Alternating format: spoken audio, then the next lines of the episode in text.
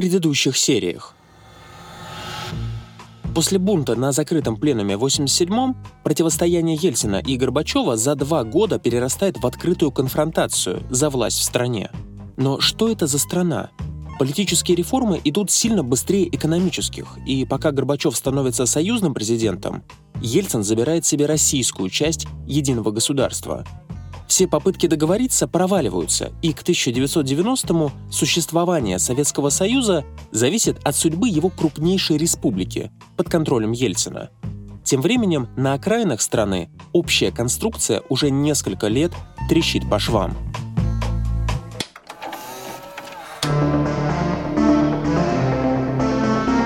Здравствуйте, в эфире Вести. СССР больше нет.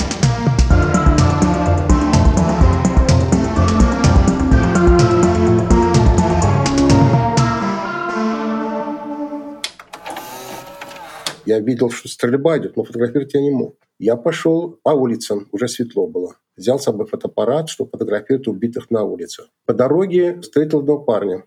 Он тоже помогал мне. И у меня здесь вот на груди тогда я приклеили, привезли из Турции флаг Азербайджана. И когда вот я с этим флагом вышел, на встречу вышли трое советских солдат с автоматами. Они увидели, сказали, ага, ты экстремист из Народного фронта? И это парни. Нас к стенке поставили.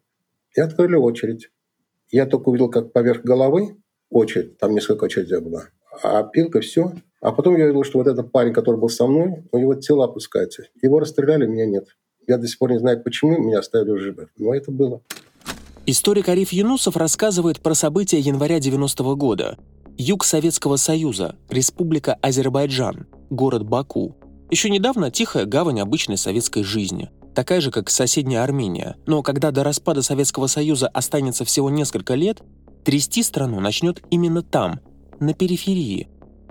После первых толчков начнется настоящее политическое землетрясение, которое десятилетиями будет отдавать авторшоками по всему периметру бывшей Советской империи. Это подкаст «Черный лебедь». Меня зовут Александр Файб. В этом эпизоде мы говорим о том, как в разных частях единой страны относились к тому, что она начинает расползаться на части, и почему советские республики не захотели больше жить вместе.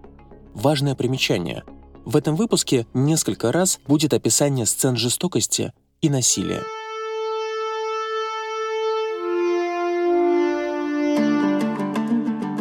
Все началось в Казахстане, на заре перестройки. Местный партийный вождь – трехкратный обладатель медали Героя социалистического труда Динмухамед Кунаев.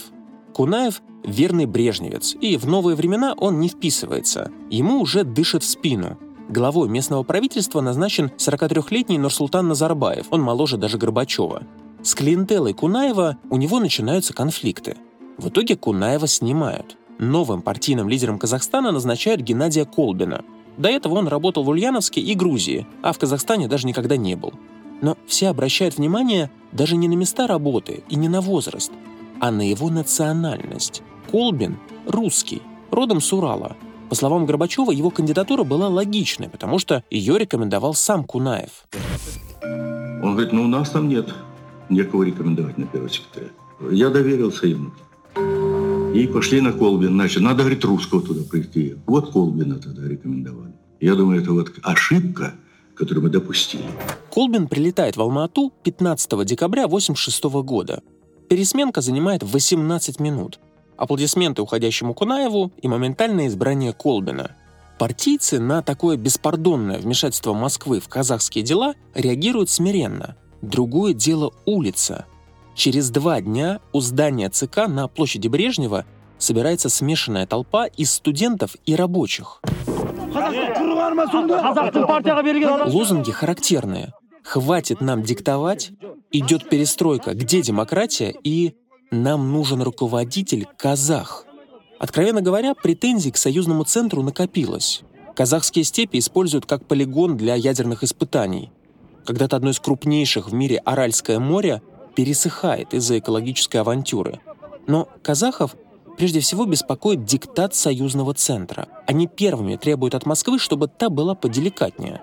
Алматинские протесты разгораются стремительно, и для ЦК КПСС это становится неожиданностью. Уже на следующий день количество митингующих увеличивается в несколько раз. Тысячи людей идут шествием по улицам Алма-Аты. Разбираться в столицу Казахстана едут представители Москвы. Колбин вспоминал, что Горбачев звонил ему каждые полчаса и требовал не применять силу. Бездействие местных властей только бодрит тех, кто на улице. У штаб-квартиры партии они дерутся в рукопашную с милицией и курсантами училища КГБ. В курсантов летят камни и железные прутья.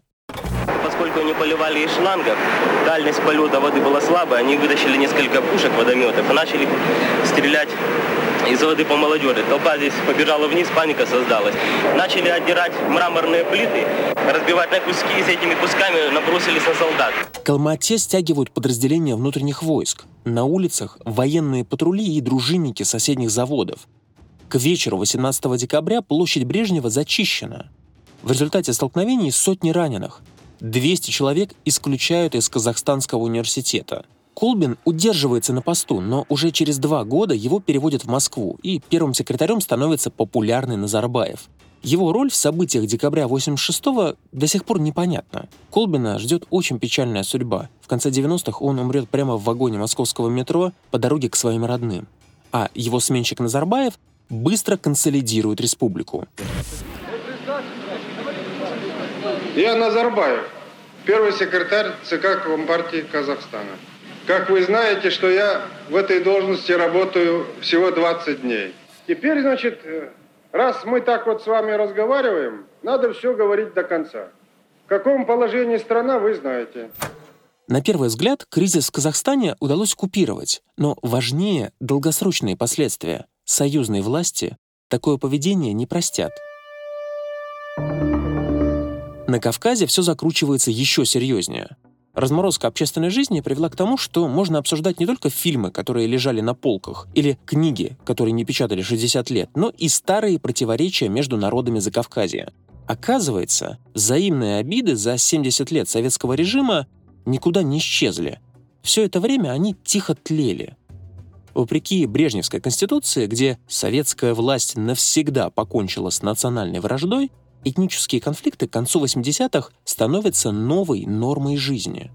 К тому же при создании Советского Союза был заложен принцип самоопределения народов, но 70 лет все думали, что это пустая формальность. Первая взаимная вспышка между Арменией и Азербайджаном. Две республики спорят об автономной области Нагорный Карабах. Вопрос Карабаха, как и все подобные истории по всему миру, уходит корнями вглубь веков. Важно, что к 80-м в Карабахе проживают в основном этнические армяне. Их больше 70%, и они называют регион Арцахом. Но с первых лет Советского Союза автономная область находится в составе Азербайджана и экономически ближе к Баку. Противоречия между мусульманами, азербайджанцами и христианами-армянами со времен гражданской войны не выходили за пределы небольших столкновений. Жесткая центральная власть, при которой ни Армения, ни Азербайджан не были по-настоящему самостоятельны, поддерживала конфликт при нужной минусовой температуре. Но тут власть показывает всем, что она тоже может делать ошибки. Значит, она больше не гегемон. И вот оно, время, когда можно достать то, что было скрыто под тонкой пленкой. К власти в обеих республиках приходят независимые элиты, а те, что при Брежневе казались верными Москве, вдруг становятся, как тогда говорили, национально ориентированными – но главное, свою судьбу пытается решить и сам Карабах. Армяне Карабаха начинают с петиции в Кремль. Затем выходят на митинги с портретами Горбачева.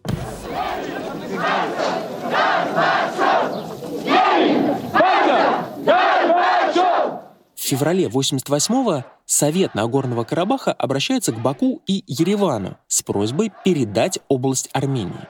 Инициатива, очевидно, не нравится азербайджанцам. По обе стороны границы начинаются протесты, которые оборачиваются первой кровью. В столкновении двух союзных республик Горбачев выступает миротворцем. Он обращается к обоим народам и обещает созвать пленум ЦК. Ну, годика через полтора. Товарищи, товарищи, ну неужели вы думаете, что Центральный комитет партии не любит вас? Да! Мы любим! Центральный комитет партии любит вас, как всех! На 20 февраля 88-го в центре Еревана запланирована экологическая акция, но довольно быстро она становится митингом за Карабах, который разрастается до огромных масштабов. Митингующие поддерживают желание автономной области войти в состав армянской ССР. Ну а что? Требовать права на национальное самоопределение вполне в духе возвращения к ленинским лозунгам, а значит, в духе перестройки. Поэтесса Марина Петросян видела, что происходило с балкона своей квартиры. Я как сейчас помню этот день, была зима, февраль 1988 года, была очень теплая, притом зима, я это тоже помню. И я вышел просто на балкон и слышу скандирование. Вот, да, Гарабах, ну это Карабах, и Миацум, это присоединение. Так было странно, как будто я была во сне. Это было как в кино, понимаете? Вот. Горбачев в своем выступлении старается держать баланс. Протестующих на улицах слишком много. Игнорировать их нельзя, но власти упирают на то, что среди них были отдельные экстремисты. В пятницу 26 февраля на улицах Еревана было не менее полумиллиона человек. Мы знаем, что там есть экстремистские элементы. Но я должен сказать, что даже тогда, когда на улицах Еревана было полмиллиона людей, дисциплина у армян была высокой. Ничего антисоветского не было. Только экстремисты подбрасывали лозунг самоопределения. Вы знаете, это был такой шок. Во-первых, это не была кучка людей, это была почти пол Армении был. Даже из других городов люди слышали. И что означает экстремизм? Там лозунги, я как сейчас помню, как-то смешно немножко даже, были лозунги «Ленин, партия, Горбачев», да?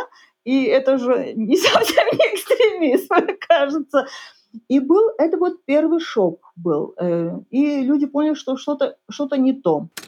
Горбачев включает режим тотального ручного управления и постоянно в переговорах, то с одними, то с другими участниками конфликта. Он боится, что если передать Карабах Армении, по всей стране начнется эпидемия территориальных конфликтов.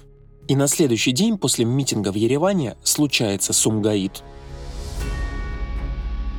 27 февраля 88 в небольшом промышленном городке Сумгаите происходит кровавый погром – Город азербайджанский, от Сумгаита до Баку рукой подать, но там диаспорой живет много этнических армян. Споры вокруг Карабаха зажигают город как факел. Три дня в городе грабят и убивают армян.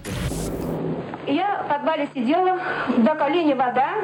Я слышу только, как ломают квартиру, всю мебель, все ковры, все дома, что было. Библиотека хорошая у меня была, которую я собирала 28 лет. И там у меня было старое-старое два томика «История армянского народа». И взяли они, все документы зажигали и сказали, ну, Арушанян, пиши третий, четвертый том, первый, второй том неправильно написано, пишите третий, четвертый том про вашего армянского народа. Настоящий вот это. Сцены насилия похожи на самые жуткие эпизоды геноцида. Местные силовики бессильны, их забрасывают коктейлями Молотова. Спецназ внутренних войск добирается до Сумгаита только на следующий день и пресекает погромы. Точное число жертв резни неизвестно до сих пор. Мы знали, что вот, скажем, в Америке, в Европе люди живут э, побогаче, лучше. Но вот была такая вера, что Советский Союз все-таки безопасная страна, да, да, что для армян там ничего такого не будет. И вот эти погромы были потому психологическим шоком, что сначала люди просто не могли верить, что вот такое возможно. Горбачев сам до конца не понимает, что происходит, и не спешит сразу включать жесткий силовой режим он надеется на местные власти, то есть, по сути, предлагает братским республикам разобраться с кризисом самим. Кризис неожиданный, но лекарство привычное. Переставить руководителей, запретить демонстрации и, конечно, демократизация. Несмотря на то, что Закавказье в паре шагов от междоусобной войны, власть верит в целительную силу демократических институтов.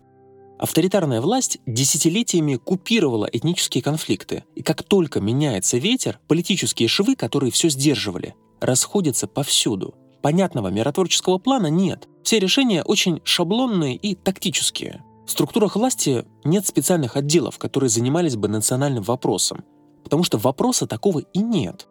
Этнические конфликты находятся в ведении КГБ, но на все доклады о Закавказье в ЦК закрывают глаза – когда в конце 88-го Горбачев после страшного землетрясения в Армении приехал в республику, его окружили люди и забросали вопросами о Карабахе. Горбачев обещает потушить конфликт деньгами из Москвы и нещадно критикует местных политиков. Мы собрались депутатов и тех, и других и сказали, знаете что, подвели два народа к пропасти. Что, в пропасть будем толкать? Резню будем? В итоге усилия оказываются тщетными. Протестные акции продолжились, давление на местные элиты снизу становится сильнее давления Москвы. 1 декабря 1989 года в Армении принято постановление о включении Нагорного Карабаха в состав республики, и вспышки насилия продолжились.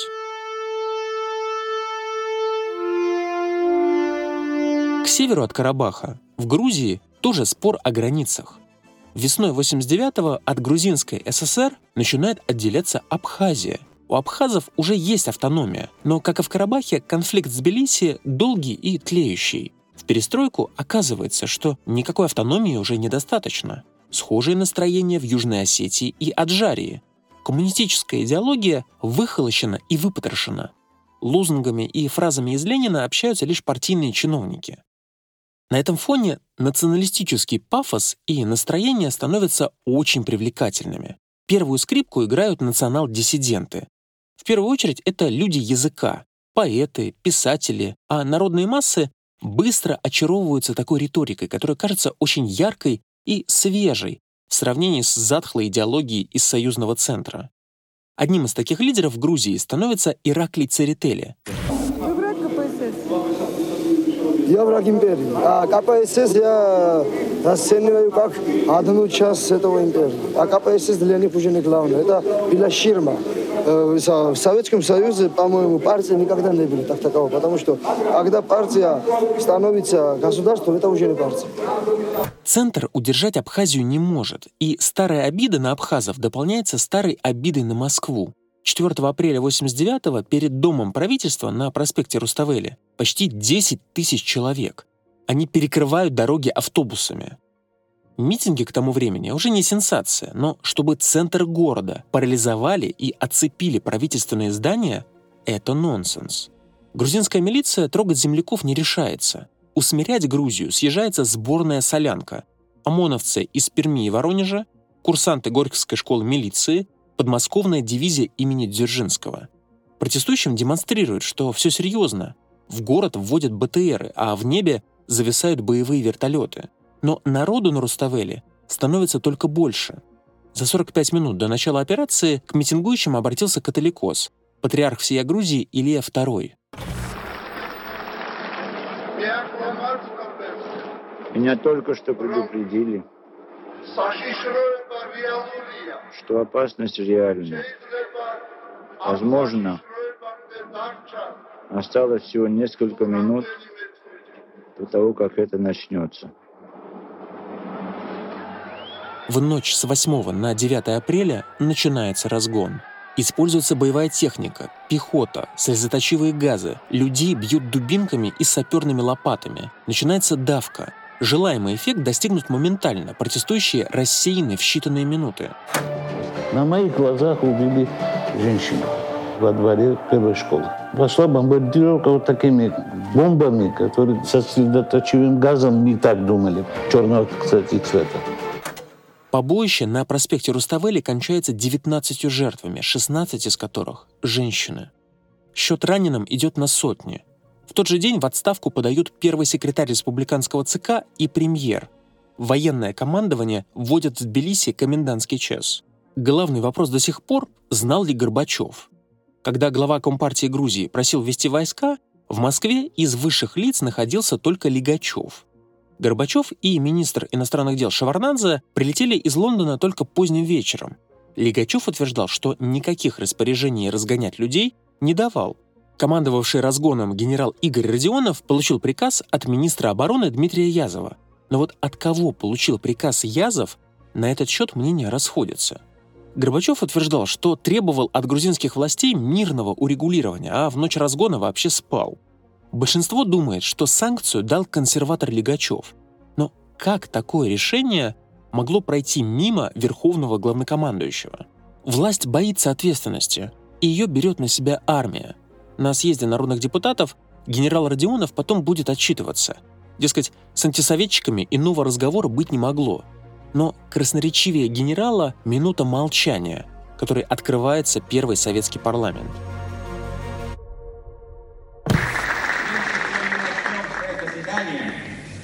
Я прошу почтить память погибших в Тбилиси. Апрель в Тбилиси бьет по репутации Горбачева сильнее, чем декабрь в Алма-Ате. Лидер, который подает себя как миротворца и демократа, допускает убийство безоружных людей, а потом не решается взять на себя ответственность. Он не может ни осудить военных, ни признать ошибочность разгона. Обида и на Москву, и лично на Горбачева сохранится надолго. Народный депутат Сергей Станкевич тогда принимал участие в работе комиссии, которая расследовала события в Тбилиси. И там произошел очень показательный момент. Комиссия работала где-то неделю или, может быть, чуть больше э, в Тбилиси. И там, пожалуй, самый примечательный эпизод был, когда мы пригласили на беседу Звяда Гамсахурди. Он был одним из главных организаторов вот этих массовых выступлений в Тбилиси, которые привезли к трагическому исходу. Он говорил, что все, Грузия для грузин, э, что мы долго ждали этого момента, что теперь, так сказать, вот именно грузины возьмут здесь всю власть и ни с кем не собираются ее делить. И когда Собчак э, спрашивал его, хорошо, но вот я беру справку, смотрите, тут живут там тысячи армян, греков, азербайджанцев, еще кого-то, русских, а вот им что делать, если кругом будут только грузины? Он говорит, у них будет две возможности, или стать грузинами, или уехать. И Собчак в конце, я тоже запомнил, сидел рядом, делал пометки. Собчак сказал, что вот я понял, в чем еще одна задача нашей комиссии. Не только установить, что же происходило тогда на улицах Тбилиси, но появилась еще одна задача, более долгосрочная. Я должен сделать все, чтобы такие, как вы, никогда не оказалось у власти. Вопреки воле Собчака, националисты не могли не одержать победу в грузинской политике после того, что произошло в Тбилиси, да и в целом в результате национальной политики позднего Союза. 9 апреля 91-го новый глава Грузии Завиат Гамсахурдия, тот самый организатор акции на Руставеле, объявляет о восстановлении независимости Грузии. Если посмотреть на карту СССР конца 80-х, мы увидим, как постепенно точки межэтнических конфликтов по очереди зажигаются сразу в нескольких республиках. В узбекской Фергане погромы в поселениях турок-месхетинцев, которых переселили в Среднюю Азию в 40-е. Их на военных самолетах экстренно эвакуируют в Россию. В Волжской области Киргизской ССР столкновение между узбеками и киргизами. Причины схожи с Карабахом. Границы, которые установили на заре Союза, стороны считают несправедливыми. В результате стычек с милицией и друг с другом гибнут сотни киргизов и узбеков. Центр спешно перебрасывает во все очаги конфликтов внутренние войска, но зачастую слишком поздно. Окончательно выходит из-под контроля ситуация в Армении и Азербайджане. Из Карабаха идет поток беженцев. Все дорожает. В Закавказье в плане еды жить всегда было лучше, чем в Центральной России, но кризис плановой системы дотягивается до всех, даже относительно благополучных уголков страны.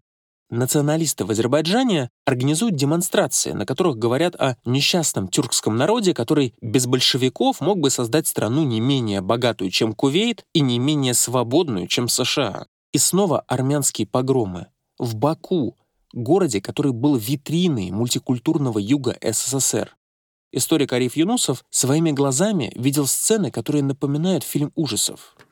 Это страшно. Я взял свою дочь и быстренько поехал посмотреть, что там с мамой. А моя теща была как раз старая часть города Баку. На третьем этаже жили армяне. Ворвалась толпа во двор. И моя теща достала ружье. Хорошо, что те не знали, что это ружье старое, оно не действующее. Ну, давно старое ружье дома держали, без патронов, без ничего. Но она выставила в окно и сказала, я буду стрелять в каждого, кто поднимется. Хорошо, что толпа испугалась и сбежала эту армяку удалось спасти. То есть уже когда мать спас, начинаешь искать других. Входишь в квартиру, где жили вот ее одноклассники. Там семья беженцев. Вроде все нормально, и вдруг на стене видишь мозги. Вот это жизнь. Если в Тбилиси Горбачев, как обычно, был ни вашим, ни нашим, в Баку он решителен. Он лично санкционирует операцию в Азербайджане, которую называет необходимой крайней мерой в экстремальных обстоятельствах. В ночь на 20 января советские войска пробиваются к центру Баку через баррикады. Гибнет около 200 азербайджанцев. армия теряет 30 человек. И это событие, тоже как и в Тбилиси, станет поворотным моментом для республики. Слово Арифу Юнусову. 20 января все перечеркнул. Уже не было людей, которые говорили о том, что все-таки нам надо быть в составе Союза. Там с обеих сторон люди верили в Горбачева, перестройки. В митинг вот ходили с плакатами, с лозунгами. Мы верим в перестройку, мы верим в Горбачева, мы хотим справедливости. И там, и там. Была вера. Вот эта вера в Азербайджане конкретно рухнула 20 января. Черный декабрь в Алма-Ате, черный апрель в Тбилиси и черный январь в Баку вместе с погромом в Сумгаите подкашивают Горбачева. Раиса Максимовна едва узнает мужа. Он резко посидел, серое лицо и сильнейший внутренний надрыв. И на этом черные дни не закончатся. События в республиках, которые стремятся к сепаратизму и пересмотру границ, происходят по одному и тому же сценарию. В качестве базы застарелые тлеющие конфликты. Чаще всего это исторические травмы первой половины XX века, либо ленинский, либо сталинский период. Дальше за окном градусник показывает снижение влияния Москвы и расцвет общественной жизни. Перестройка и гласность же на дворе. Вместе с ними расцвет национальной интеллигенции, которая противопоставляет себя большой империи. Дальше за национальной интеллигенцией и политиками-диссидентами, которым годами не давали слова, за счет чего складывался образ и жертв режима, и авторитетных спикеров. За ними тянулись широкие народные массы. Студенты и простые молодые люди, многие из сельской местности. Рабочие, у которых не было опыта активной общественной жизни, но которые точно знали, что коммунистическая идеология и влияние Москвы им больше не нужны, более сдержанная, умеренная, даже либеральная интеллигенция на все на это смотрела с изумлением, но когда начала литься кровь, и они встали в один ряд со всеми. И постепенно вся эта масса людей в каждой республике по отдельности начинала поддавливать местную номенклатуру, ставя ее в безвыходную ситуацию. Либо делай то, что требует народ, либо уходи. Плюс это сильно ухудшает ситуацию для гостей из Москвы, которые прилетали тушить национальный пожар. В республиках Советского Союза национальная оппозиция объединяется вокруг так называемых народных фронтов. Они возникли как общественные организации в поддержку перестройки. В стране господствует однопартийность, и народные фронты — это как бы тоже плюрализм, но с ярко выраженной национальной компонентой. Если можно либералам и консерваторам в Москве и Ленинграде, то почему нельзя нам? Задаются вопросом активисты на местах. Но в республиках фронты быстро становятся мобилизационными инструментами протеста. Их актив – участники неформальных кружков и дискуссионных клубов, и они быстро перерастают в заметную политическую силу. Где-то они берут на вооружение тему территориальных споров и преступлений прошлого. Где-то, как в Молдавии, поднимают вопрос о языке. До открытия санкционированного митинга Интерфронта центральную площадь города заняли многие представители демократического движения с трехцветными флагами и теми же лозунгами, с которыми вышли на свой митинг несколько дней назад. Молдавия молдаванам, долой оккупацию. Также они сорвали и праздник воссоединения в правобережной Молдавии, глумились над красным знаменем. В 89-м местные националисты призывают исключить русский язык из общественной жизни республики, но славянскому меньшинству на левой стороне реки Днестр такие предложения не нравятся. И пока Кишинев летит на всех парах к своей независимости, Приднестровье начинает задумываться о своей. Дело, как и в Закавказье, кончится войной. Тем временем в Армении, Азербайджане и Грузии оппозиция на выборах громит коммунистов. В марте 90-го одновременно с Грузией из состава СССР де-факто выходит Армения. Когда после распада Союза независимым станет и Азербайджан, за Нагорный Карабах вспыхнет полномасштабная война. На этот раз остановить ее будет уже некому, и завершится она только спустя почти четверть века.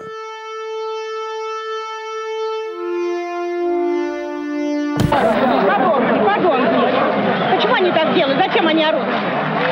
Свободу ищут, свободу.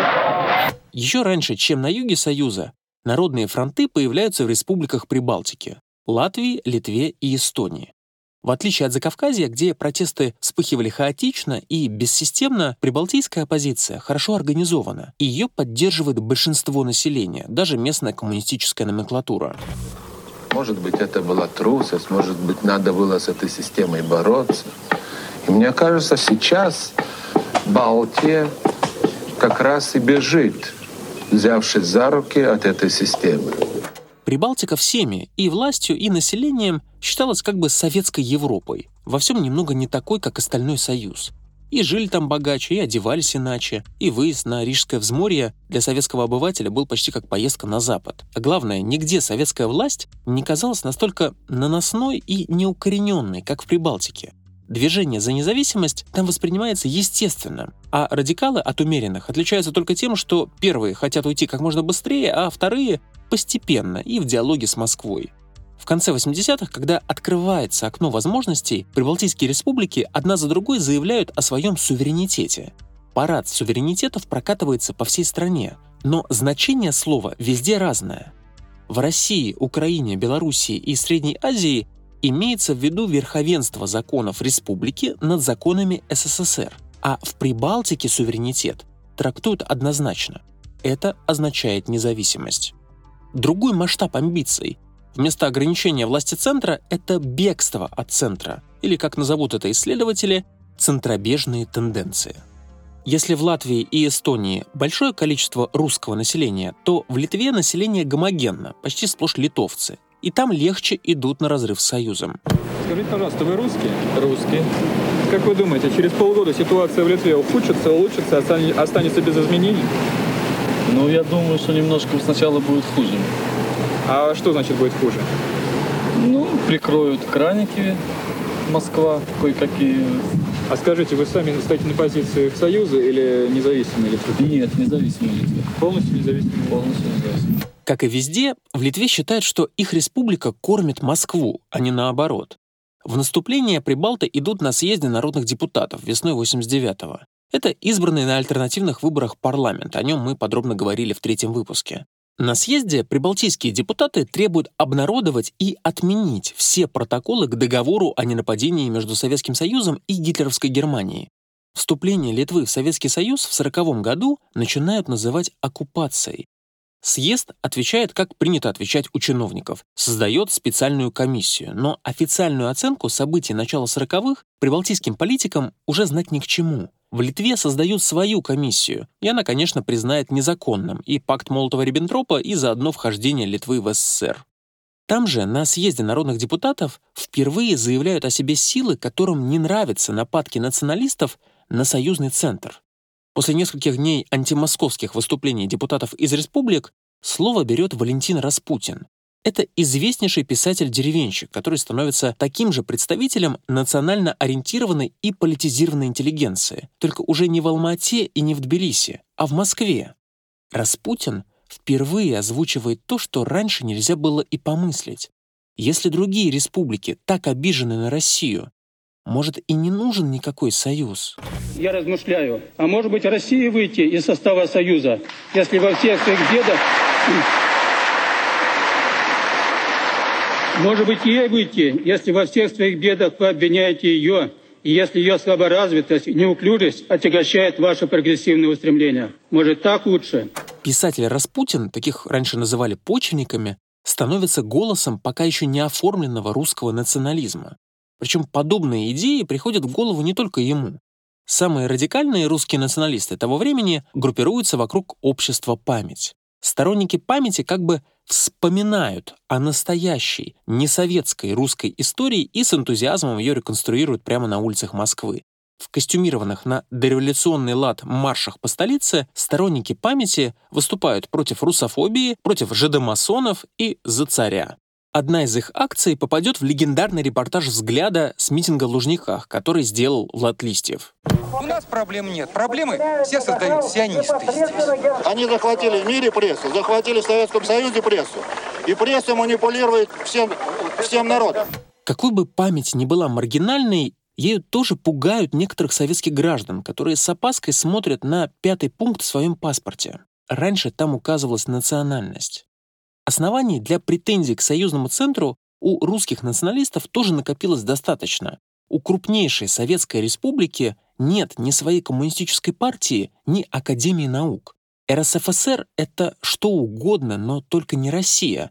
А что такое Россия, никто не знает. Но реальное движение за выход России из Советского Союза начнется чуть позже. Зато движение за независимость Прибалтики в самом разгаре. Жители трех республик проводят впечатляющую акцию. 23 августа 1989 года по дорогам трех прибалтийских республик от Таллина до Вильнюса на 600 километров протянулась живая людская цепь. У нас другой альтернативы просто нет. Чтобы мы жили нормально, и все остальные группы жили хорошо, мы должны отделиться. Этот корабль тонет. Нас грабят. И в эти же дни актам вандализма подвергаются памятники героям Великой Отечественной. ЦК КПСС осуждает деструктивные антисоветские силы, которые взвинчивают обстановку до националистической истерии. Но Москву уже не слушают. Над башней Гедеминоса в Вильнюсе взмывает национальный флаг Литвы. Вильнюсский кафедральный собор возвращен верующим, и там проводят съезды Саюдиса. Эту сепаратистскую организацию теперь напрямую финансирует литовское правительство. Это уже даже не вражда с советским строем, это конец отношений. В январе 90-го Горбачев лично приезжает переубеждать Литву. Он встречается с гражданами на улицах и митингах, выступает на заводах и в горкомах. Горбачев надеется на присущую ему обаятельность и дипломатичность, но впечатляет это больше иностранных журналистов, чем самих литовцев. Главный аргумент генсека.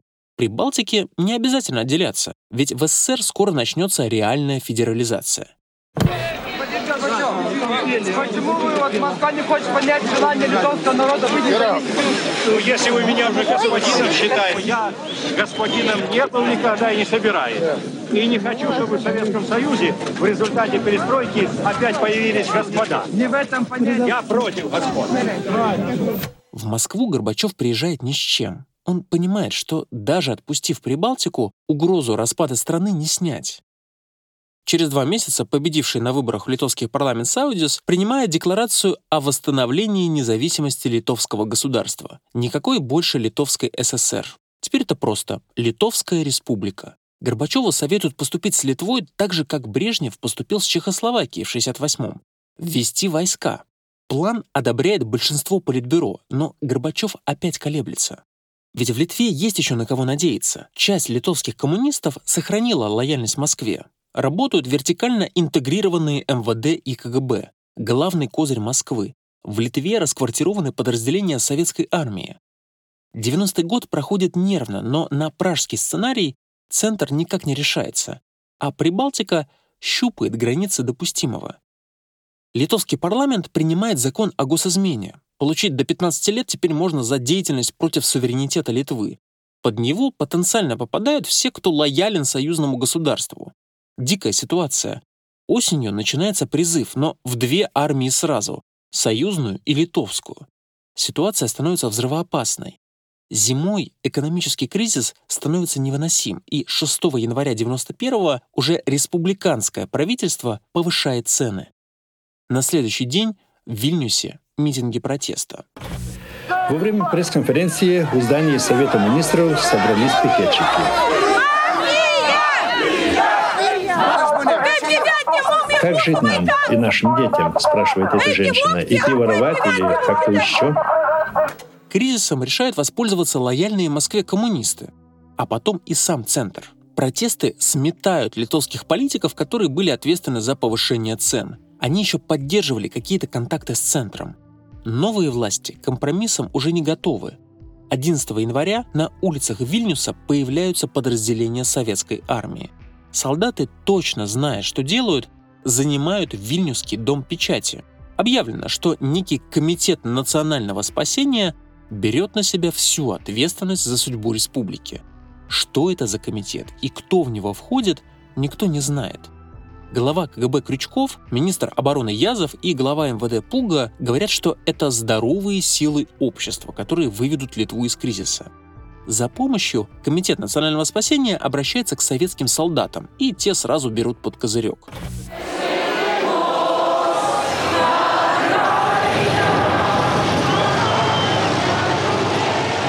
В ночь на воскресенье 13 января в литовскую столицу въезжают танки.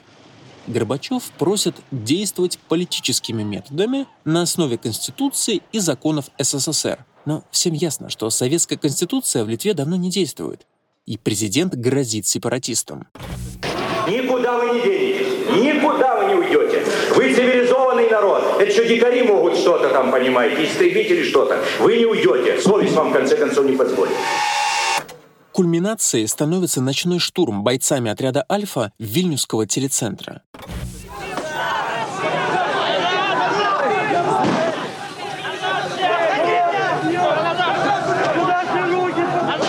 Время штурма гибнет 14 литовцев и один советский офицер. 140 человек ранены. Утром войска получают приказ вернуться в казармы. К черным декабрю, январю и апрелю добавляется черное воскресенье, которое литовцы назовут кровавым. Депутат Союзного Верховного Совета Вульфсон рыдает по телефону советнику Горбачева Черняеву. Анатолий Сергеевич, спасайте! У нас в Риге завтра будет то же самое, что и в Вильнюсе. Куда смотрит парламент? Где депутаты? Вульсон прав. После Вильнюса все повторяется в Риге. 20 января рижские ОМОНовцы штурмуют здание МВД. Латвийцы готовы встречать их в забаррикадированном старом городе. Начинается стрельба.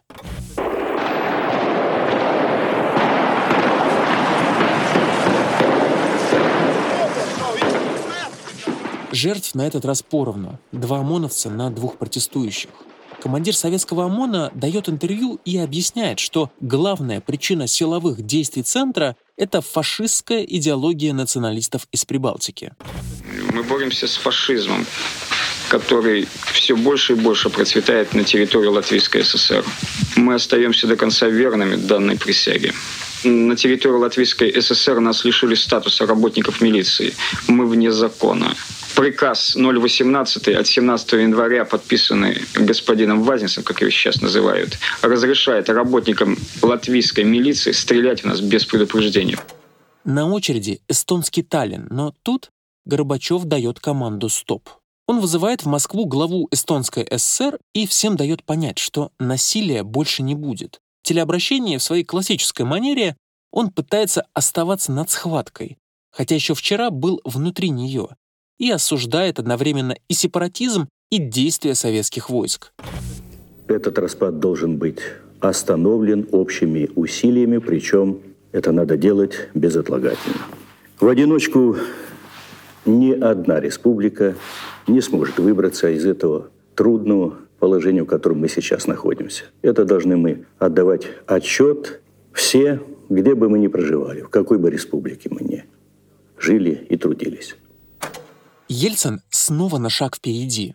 На следующий день после Вильнюса он прибывает в Таллин и от лица России признает сначала суверенную Эстонию, а потом и Латвию с Литвой. Ельцин обращается в ООН с требованием осудить агрессию, призывает солдат не быть пешками в руках реакции и обещает русским в Прибалтике, что их права будут защищены независимо, в каком государстве они будут жить.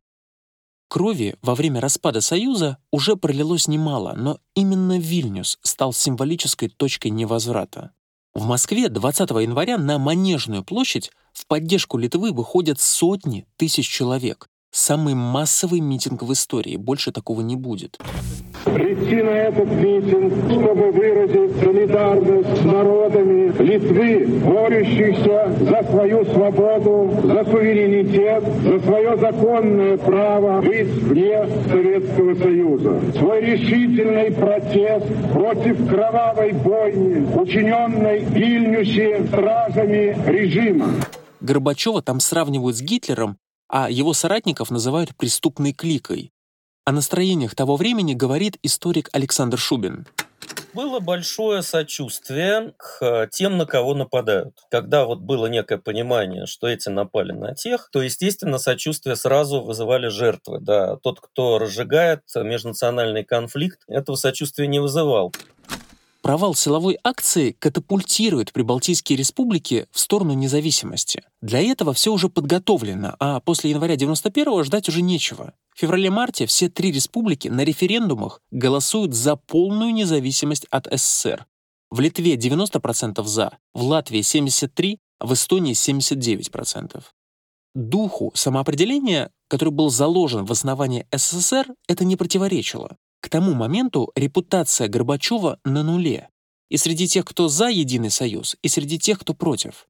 Провален проект рыночных реформ 500 дней. Вовсю идет политическая война с Ельцином, который уже стал главой России. Интеллигенция в оппозиции. От своего главного покровителя отрекается локомотив перестройки, газета «Московские новости». Аргументы и факты публикуют коллективное письмо протеста советской интеллигенции. Яковлев, Шеварнадзе, Шаталин и многие другие бывшие сподвижники Горбачева уходят в оппозицию и создают новую демократическую партию. Новые, куда более консервативные соратники Горбачева готовы к любому развитию событий.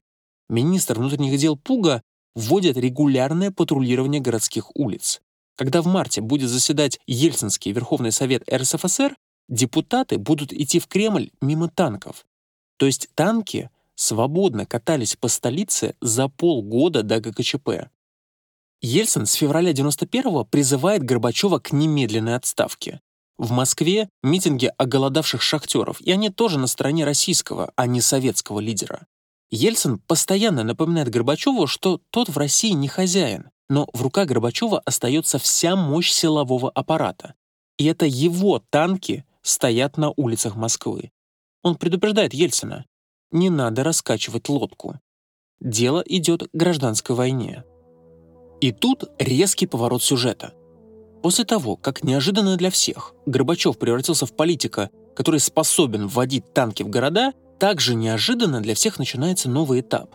Весной 91-го Горбачев совершает резкий поворот в противоположную сторону и начинает переговоры с республиками – он признает их право на самостоятельность и предлагает им договориться о новом устройстве государства с новым распределением полномочий. Горбачев верит, что так удастся сохранить Союз, хоть в каком-то виде.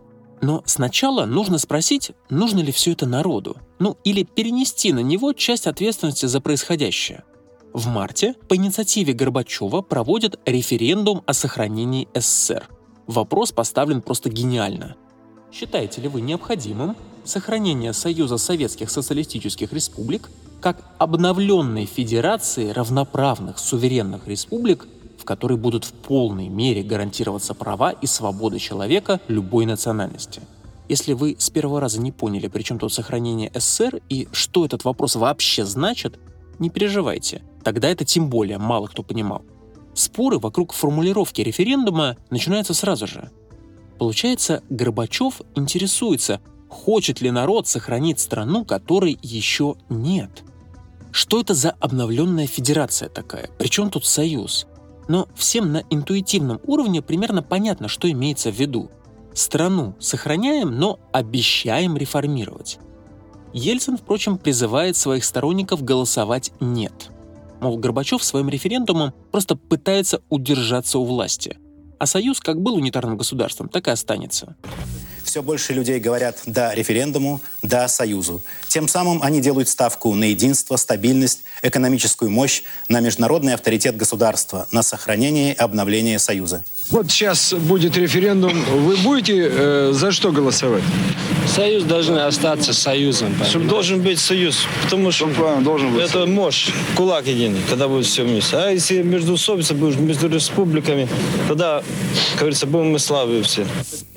И все-таки подавляющее большинство респондентов, 76,4%, отвечает «да». Средняя Азия голосует лучше всех. Рекорд в Таджикистане, там аж 98%. Через год, в 92-м, в Таджикистане начнется гражданская война.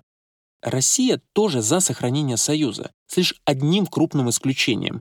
Против высказывается город Свердловск, базовая станция Ельцина. Совсем в референдуме не участвуют Прибалтийские республики, Грузия и Армения. Им обсуждать с Горбачевым уже нечего. Молдавская ССР, которая уже успела стать Молдовой, будущего в Союзе для себя тоже не видит. Де-факто Советский Союз в том виде, в каком Горбачев его принял 6 лет назад, уже не существует. Одна шестая часть суши к тому моменту потеряла больше трети своих республик. Сейчас на результаты референдума любят ссылаться, чтобы доказать, но вот же, Народ был за сохранение Союза. Но прикладная, политическая цель референдума была совсем другой. Горбачеву он был нужен, чтобы продолжить обсуждать новые условия для общей страны с теми, кто в Союзе еще оставался. В конце апреля 1991 года в резиденции в Новоогарево под Москвой встречаются представители оставшихся союзных республик, тех, кто еще был готов договариваться с Горбачевым. Но с советскими они быть уже не готовы, только с суверенными. Тем более, что другие страны соцлагеря покидают советскую зону влияния еще быстрее.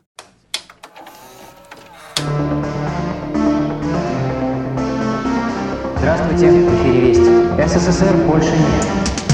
Это был пятый эпизод подкаста «Черный лебедь» о распаде Советского Союза. Следующий выпуск о том, в какой мере на этот распад повлияли внешние силы. Кто и как смог выиграть холодную войну, которая продолжалась, несмотря на перестройку.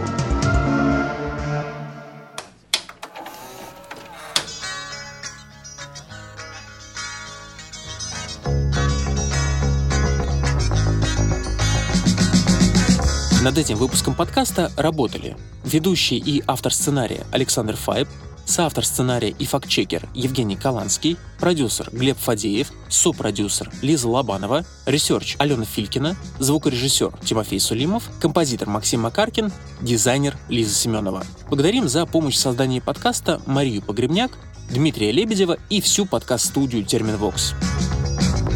В этом выпуске были использованы фрагменты передач из архивов Гостелерадиофонда, программы «Взгляд», передача «600 секунд», фильма «Крестный путь» Юриса Подникса, фрагмент из песни «Я стервенею» исполнительницы Янка, а также фрагменты музыкального сета «Электролиберте».